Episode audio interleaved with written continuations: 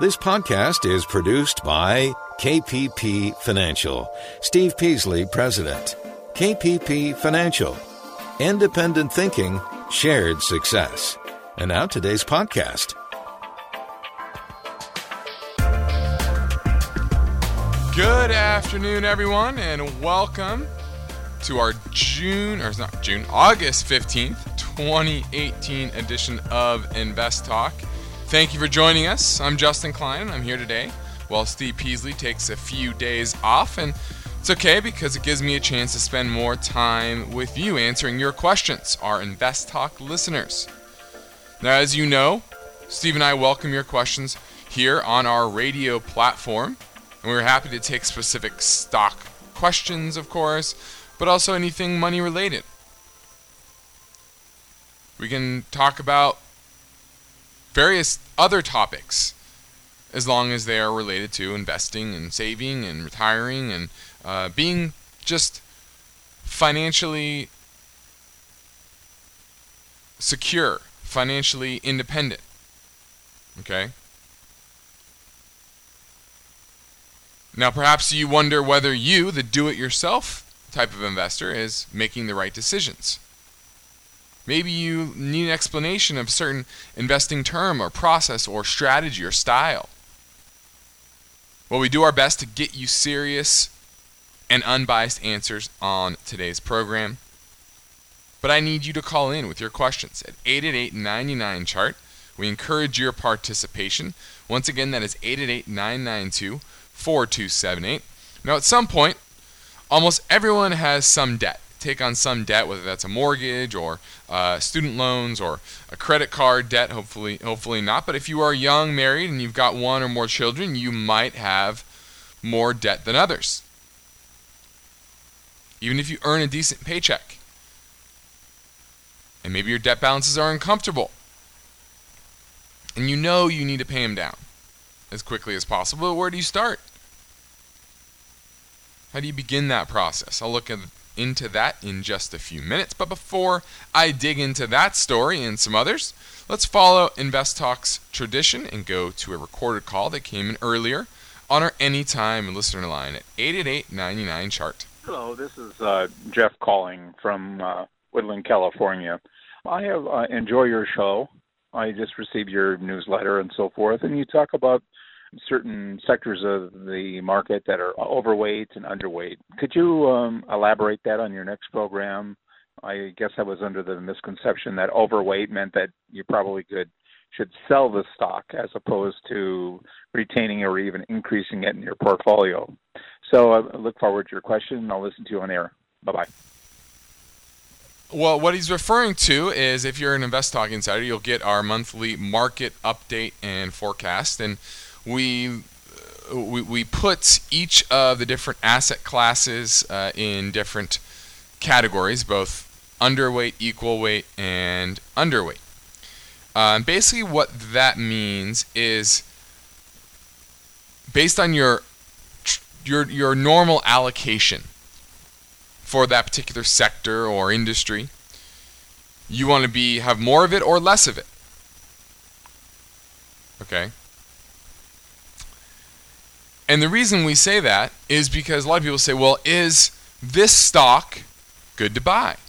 Or is this industry good right now? Well, that answer is going to differ between people and circumstances and goals.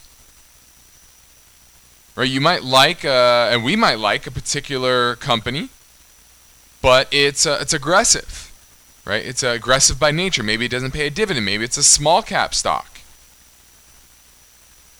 Or maybe it's just an industry that is cyclical. And for somebody who is an aggressive investor, a 5% allocation to that particular stock may make sense for them.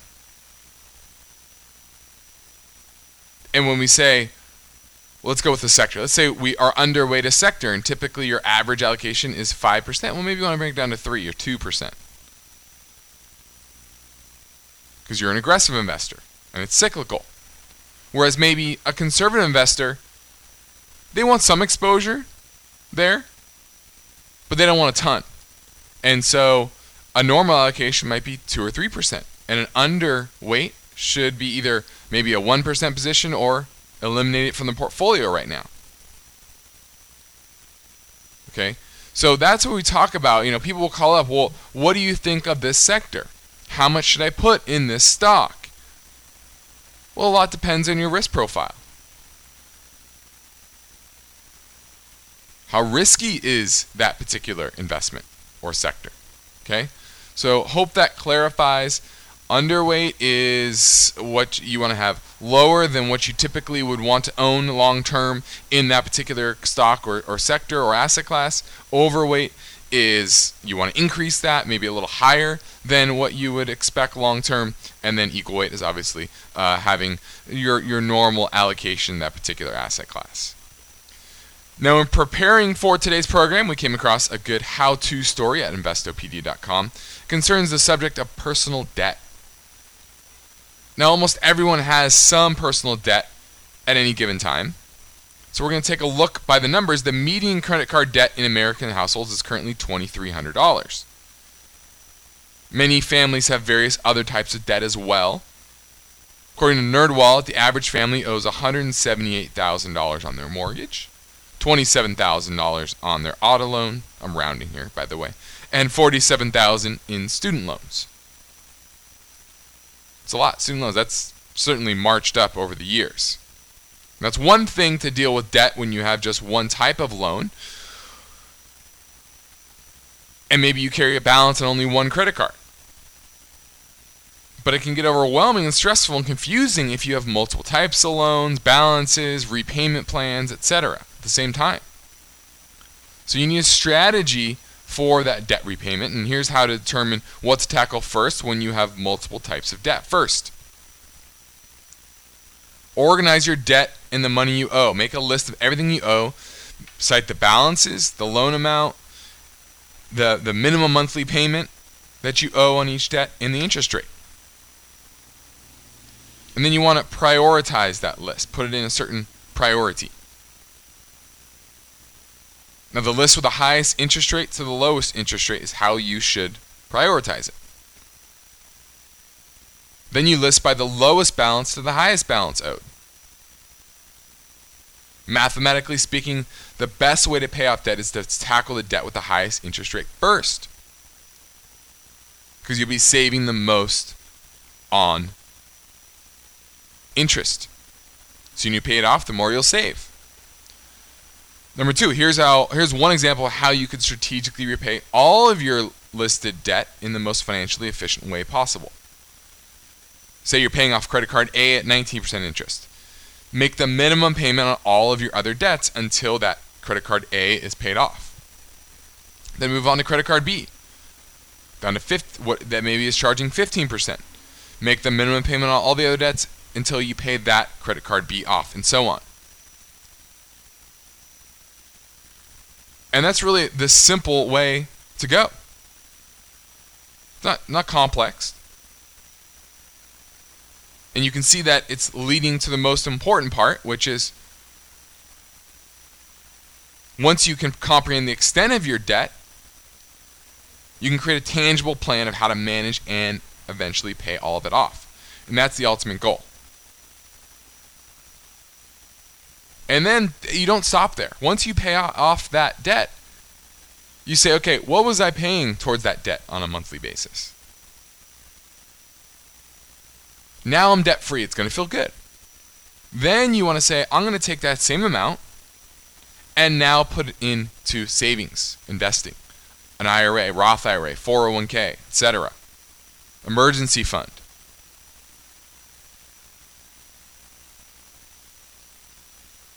And continue on with that. Don't change that habit.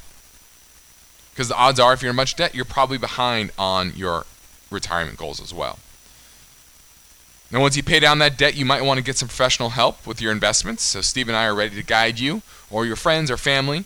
So, get a message through us on investtalk.com. You can call our Dana Point office at 800 557 5461, or you can find the contact uh, uh, information right there on investtalk.com. This is Invest Talk. I'm Justin Klein, substituting today for Steve Peasley. He'll be back on Friday. Now, each month, Steve and I invest a significant amount of time and money into Invest Talk, the radio program, the podcast, and the website as well. So please tell your friends and family members about our Invest Talk platform. Maybe encourage them to subscribe to the podcast on iTunes. We are committed to helping you achieve above average investing skills. And I'm taking your questions right now. All types of questions. I want to hear from you at 888 99 chart.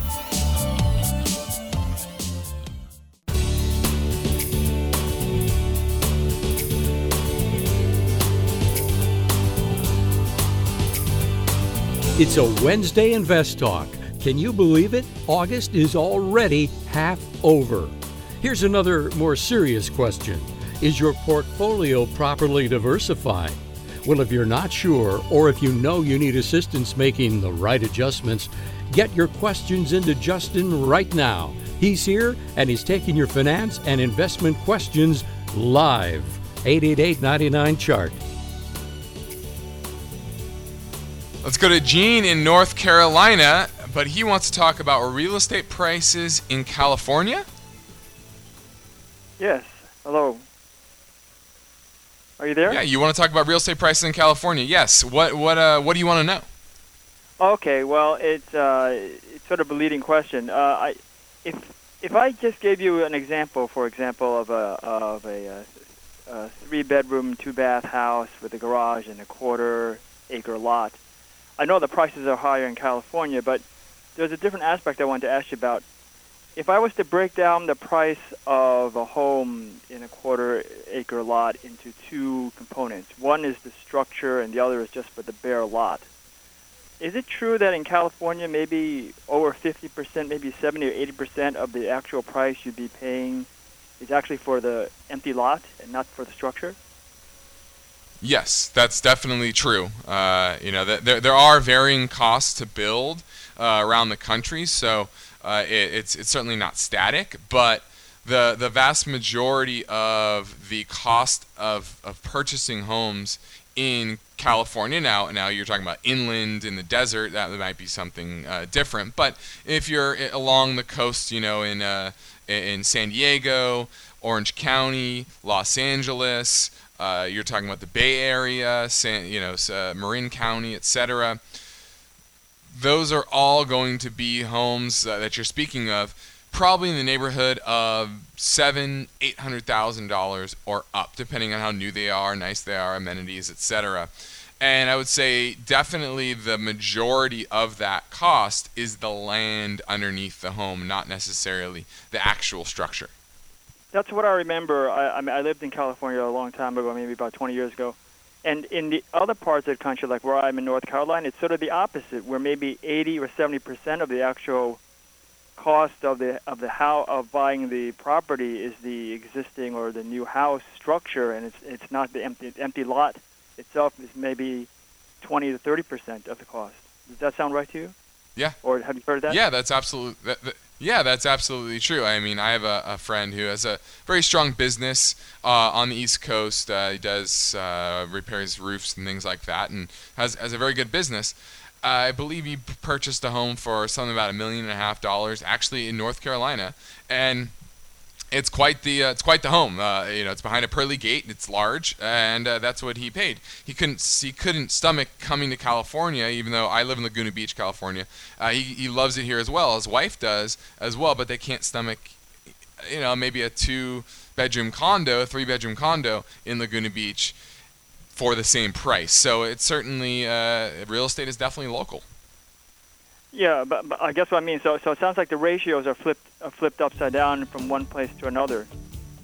Does that sound right? Yeah, I mean, it definitely varies. It a, definitely varies between. It, and that affects the, the amount you pay for um, homeowners insurance, right? Because you're you're just paying for replacing the structure.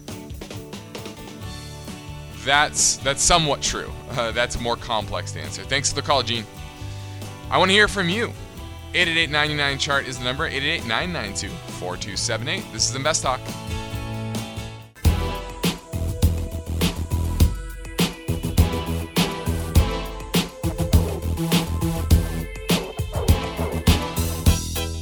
You can listen to past Invest Talk programs on demand and for free anytime at investtalk.com. Or you can subscribe to the Invest Talk podcasts at iTunes, Spotify, or Google Play. Please do so.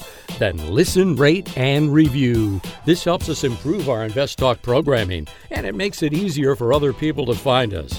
But now, Justin's here and he's taking your calls. 888 99 Chart. We're going to go to James in Sonoma. You have a follow up real estate question. Along those lines, um, you mentioned North Carolina, and I just was at uh, some friend's house down in Southern California, and they had a friend visiting who did, uh, who lives in a place called Southport, North Carolina, and three thousand people, and I pictures. So get you now, Sonoma, uh, and um, and uh, for year. James, then, uh, James, James, I, I, think you're gonna have to call back. You're cutting out. Uh, you're cutting out. I'm sorry. I, I, I wanted to answer your question. Give us a call back, and hopefully we can get a solid, more solid connection, and get your question answered. Let's talk a little bit about interest rates. Uh, it's our main talking point today. How do interest rates affect the stock market? And I want to kind of start with the basics uh, because a lot of people don't really understand where interest rate moves come from. Uh, and, and, certainly there is the, the supply and demand of money, and that's really the movement of interest rates. Just like anything, uh, interest rates are the cost of money. Okay? It's the price of money. Just like anything that has a price, that price moves long term, typically by supply and demand. And the Fed, Federal Reserve, controls what is called the Fed funds rate. And this is the rate at which banks borrow and lend to each other overnight. Okay? And this rate has a, a, a direct effect on the overall economy as well as the stock market. Now, the way the Fed does this is they either increase the supply of money, and that pushes the price of money down, right? Just like anything, you increase supply, prices tend to fall, and vice versa. They reduce the supply of money, and price of money rises. Okay? Now, when that Fed funds rate rises, it starts to affect what is called the prime interest rate. And this is a rate that commercial banks charge their credit worthy customers. And it's largely based on the Fed funds rate. This also can affect mortgage loan rates, credit card rates, as well as other consumer and business loan rates. Why? Because the bank is borrowing from other institutions, other banks. And typically, they are passing that cost on to you, the consumer or the businesses.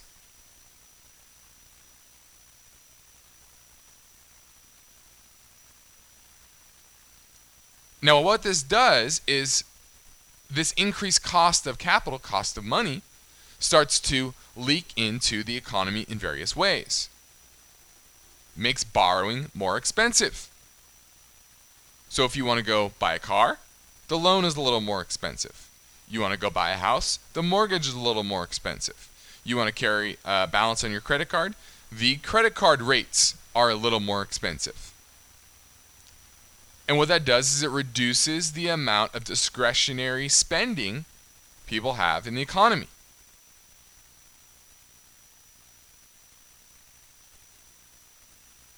And this can also affect business revenues, as well as profits. Why? Because their cost to borrow goes up. And you can see how it doesn't necessarily have a quick short term effect. But what it does is over time, that higher cost of, of money becomes a drag on cash flows for businesses and consumers. Now, usually the rates increases are small, and uh, you know the minimum payment on a credit card will rise slightly, and for most people, it's not a big deal.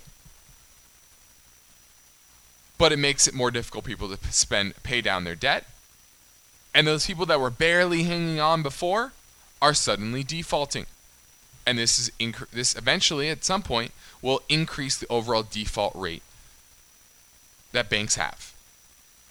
So typically, banks will do well as interest rates rise because they can lend at higher rates and pass that on to lenders or consumers and businesses. But at some point, that higher cost of money turns into loan losses. And that's where things turn from positive for banks to negative.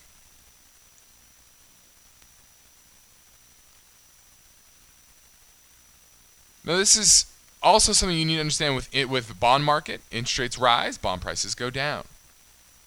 Interest rates go down, bond prices go up. And for income-oriented investors, higher interest rates tend to weigh on what we call bond proxies, utilities, REITs, consumer staple companies that pay dividends. And that's why you saw a lot of them drop earlier in the year, and they're starting to recover because rates just really haven't really skyrocketed and they're weakening. So I hope that gives you an understanding of how it eventually will affect companies, markets, consumers, and how interest rates work both near term and long term as well. Now, tomorrow on Invest Talk, how much tax will you owe on stocks you sell in 2018? We're going to talk about that, but I want to hear from you right now at 888 99 chart. Our podcast continues on next. It may be hard to believe, but the average 401k investor misses out on over $5,000 per year in investment gains. How come? Poor timing and subpar fund choices. That's the big challenge that is being met now with active 401k. The typical 401k plan has limited choices. People don't know what to do, and that's exactly why Active 401k was devised.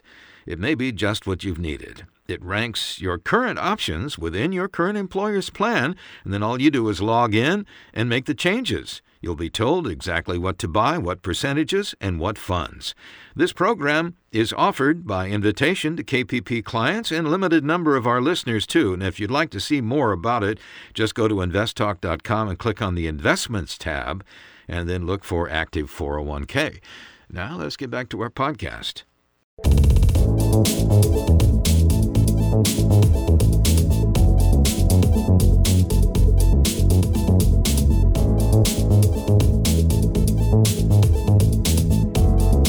You've heard us talking about it. Invest Talk Steve Peasley will be returning to San Jose August 29th. There may only be one or two remaining appointments available with Steve, so if you understand just how valuable it could be for you to receive his personalized no cost portfolio review, please register now at investtalk.com.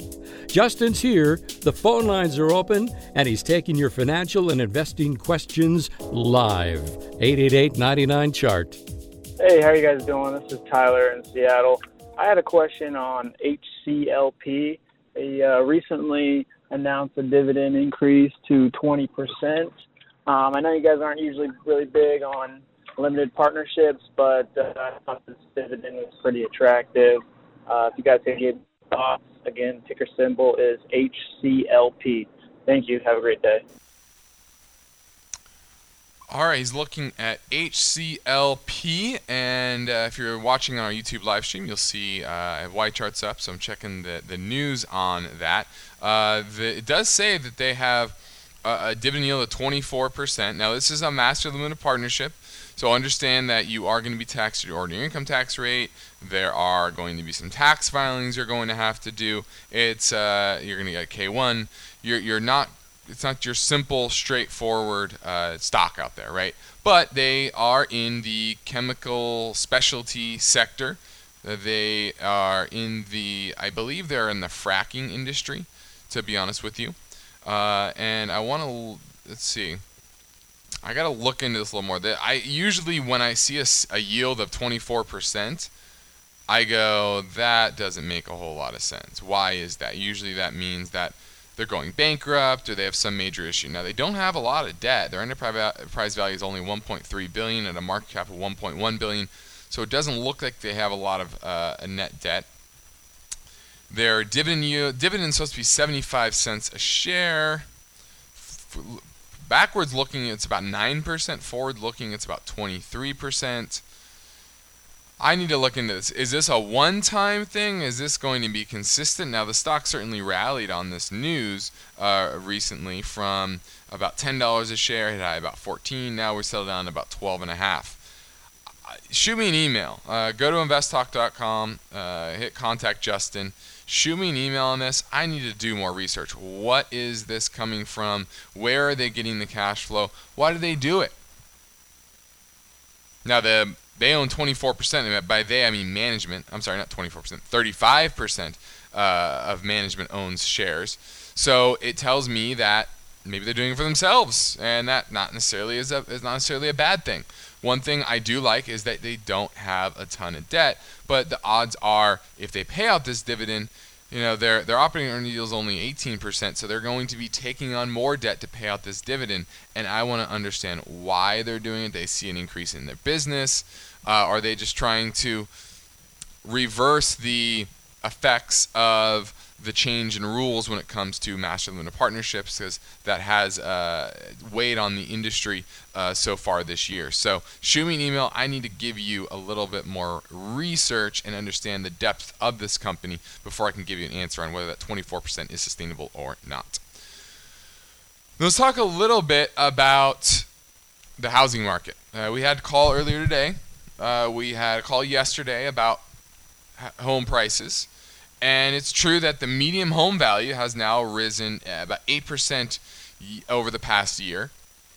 And the majority of markets nationwide are now, or majority of homes nationwide are now more valuable than they were pre recession, right? The pre, uh, the last housing bubble. And a lot of people are going to use that as a stat that says, well, home prices are unsustainable. They're overvalued. We're in another bubble. Uh, and, and I would say there is some truth to that, but it's not the same type of bubble or overvaluation that you saw in the last era. The last era was driven by poor underwriting standards, by appraisals that were biased and inflated, by banks that were packaging up mortgages and slicing off pieces to make them look like they're safe when they're really not, even though the underlying underwriting practices were very poor and risky.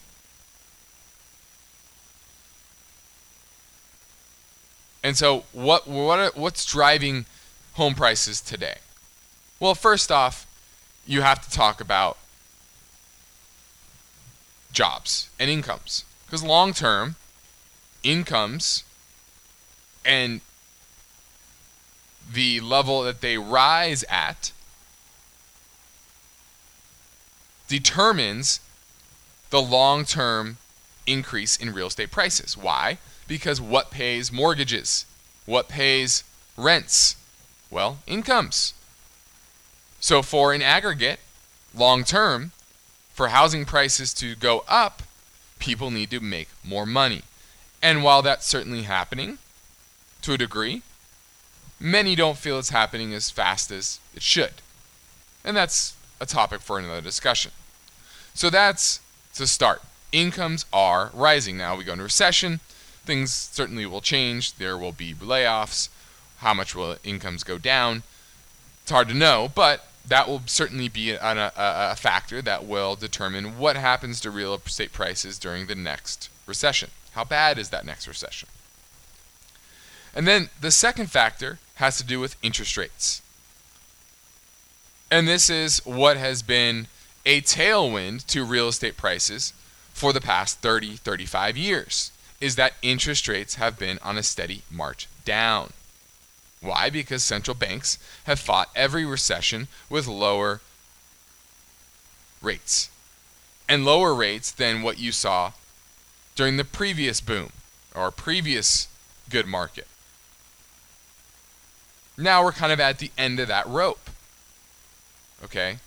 So it's certainly been uh, the, the, the drop in the Fed funds rate to really zero or negative if you include QE is really what has been a been rocket fuel, I would say, to the overall housing market.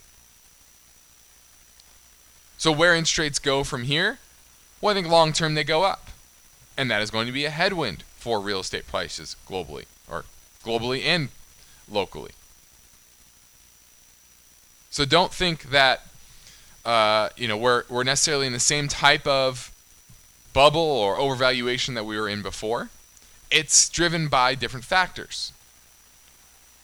And I think the main difference is this is driven secondarily by very low interest rates, which may or may not stay at these levels.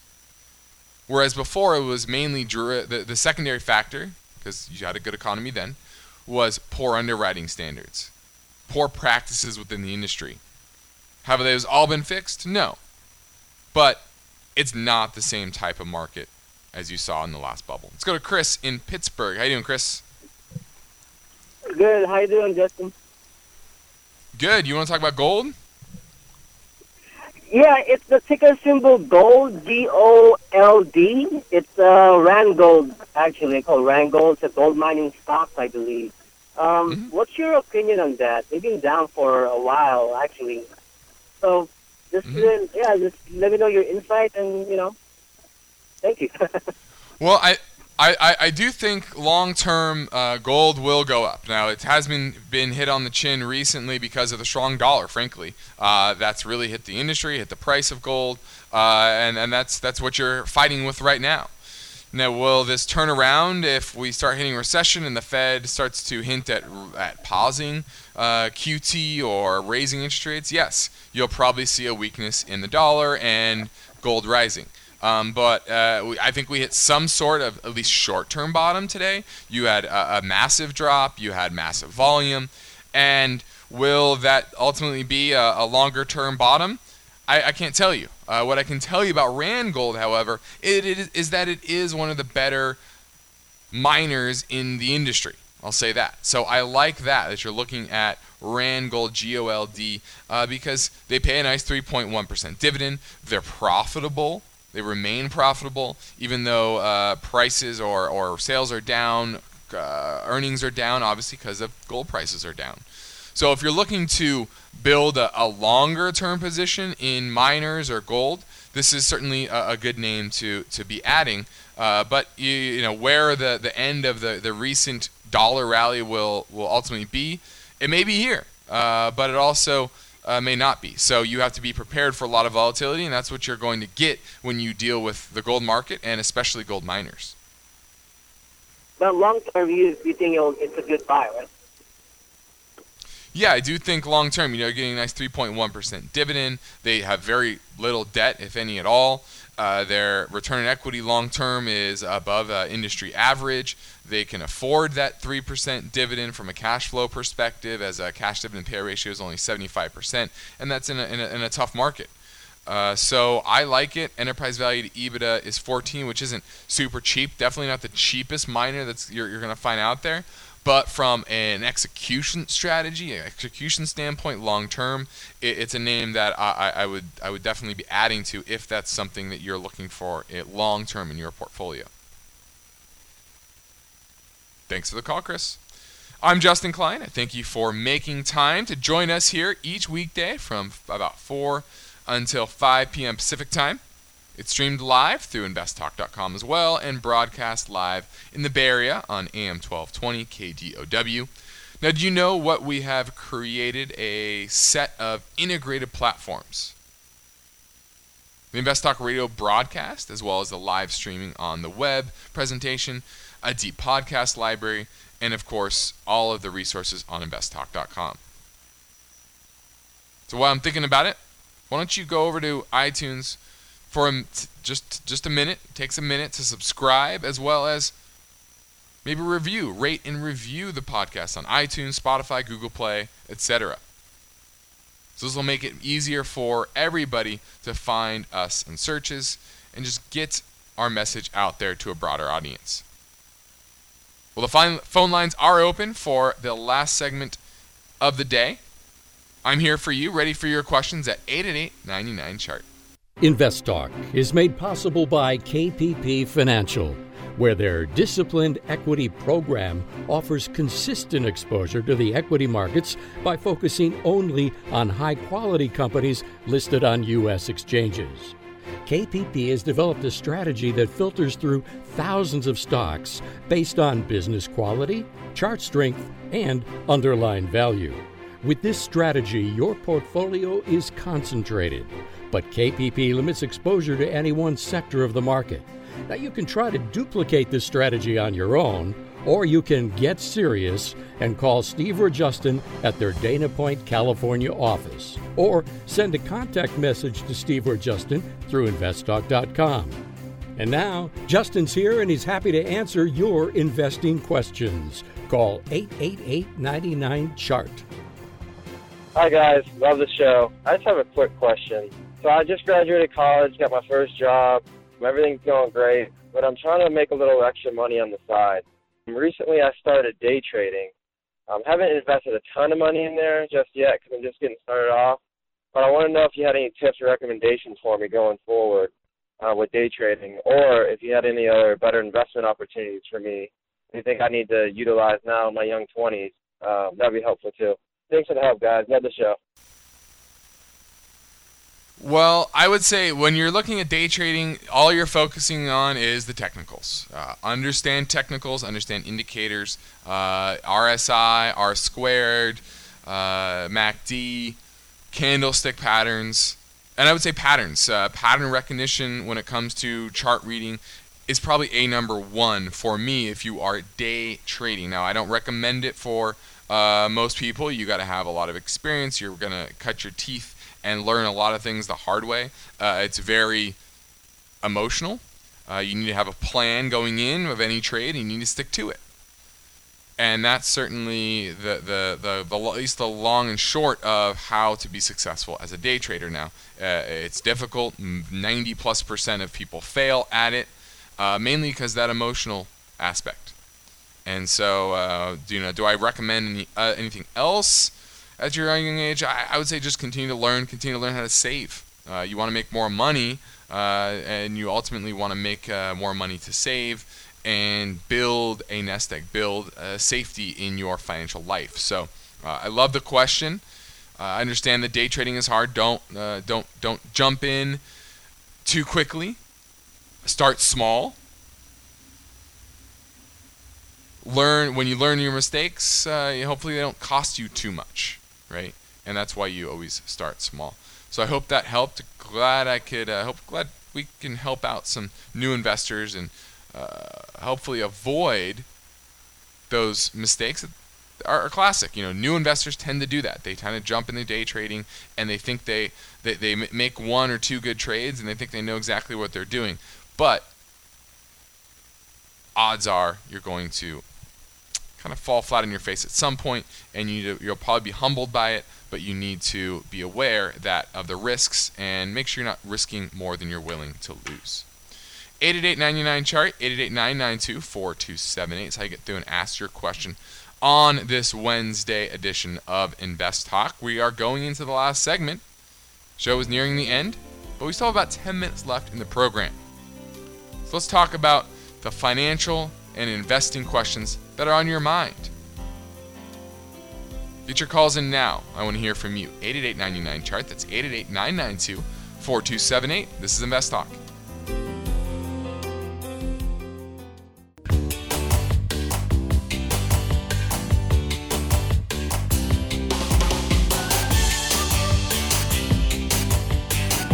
Invest Talk Steve Peasley will be returning to San Jose August 29th.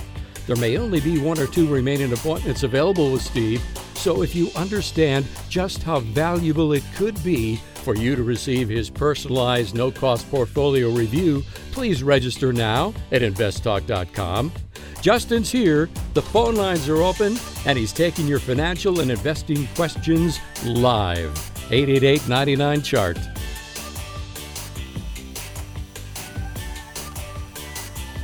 Go to Bill in Fremont. How you doing, Bill?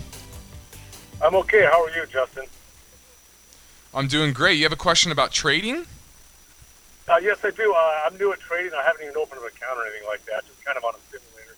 I was wondering if there's any kind of classes I could take that would help me with my trading skills. If I, you know, if when I jump into it, uh, I just going into it blind and just doing it on my own just doesn't seem right. I just don't feel right about doing that. Can you recommend classes?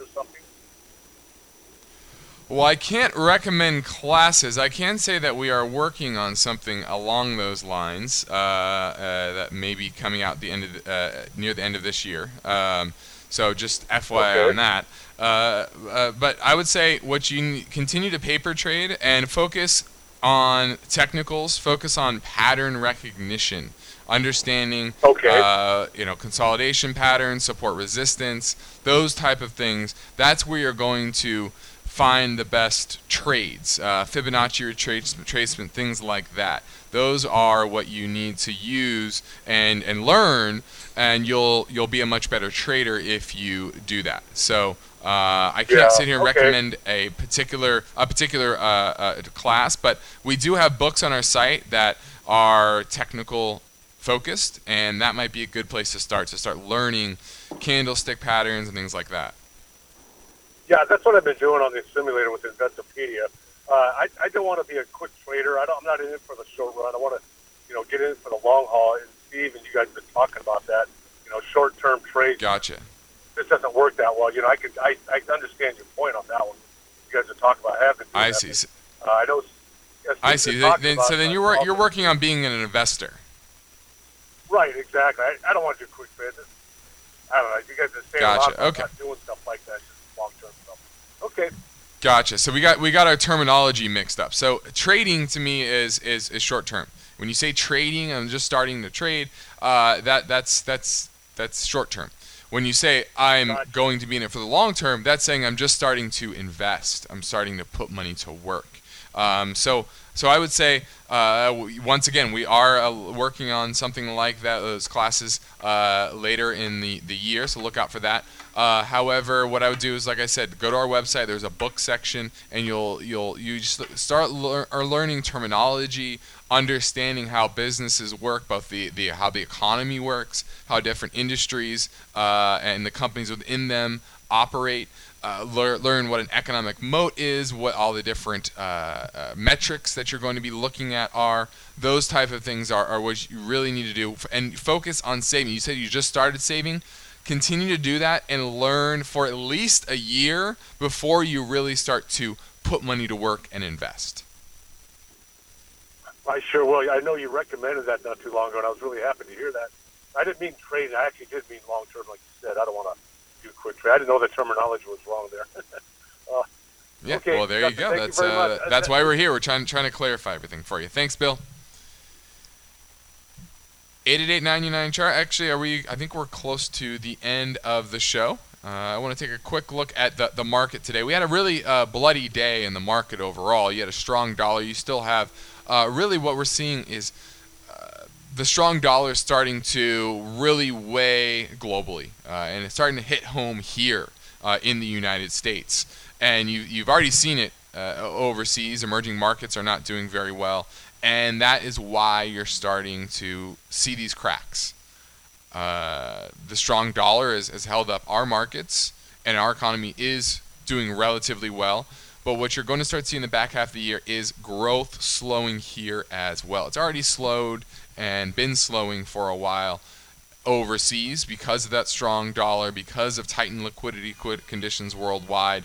It, it typically starts in emerging markets where you start to see the ramifications of tighter money, and that is what you're seeing today. So I hope that sheds a little bit of life, light, excuse me, on what is happening in the markets and why you saw such a big bloody day today. Well, our hour is up. Thanks for tuning in on this Wednesday. Another Invest Talk radio show, which will soon be posted to our podcast library at investtalk.com. I'm Justin Klein. Thanks for listening. Steve Peasley will be back on duty tomorrow, and I'll be back on Monday. Good night.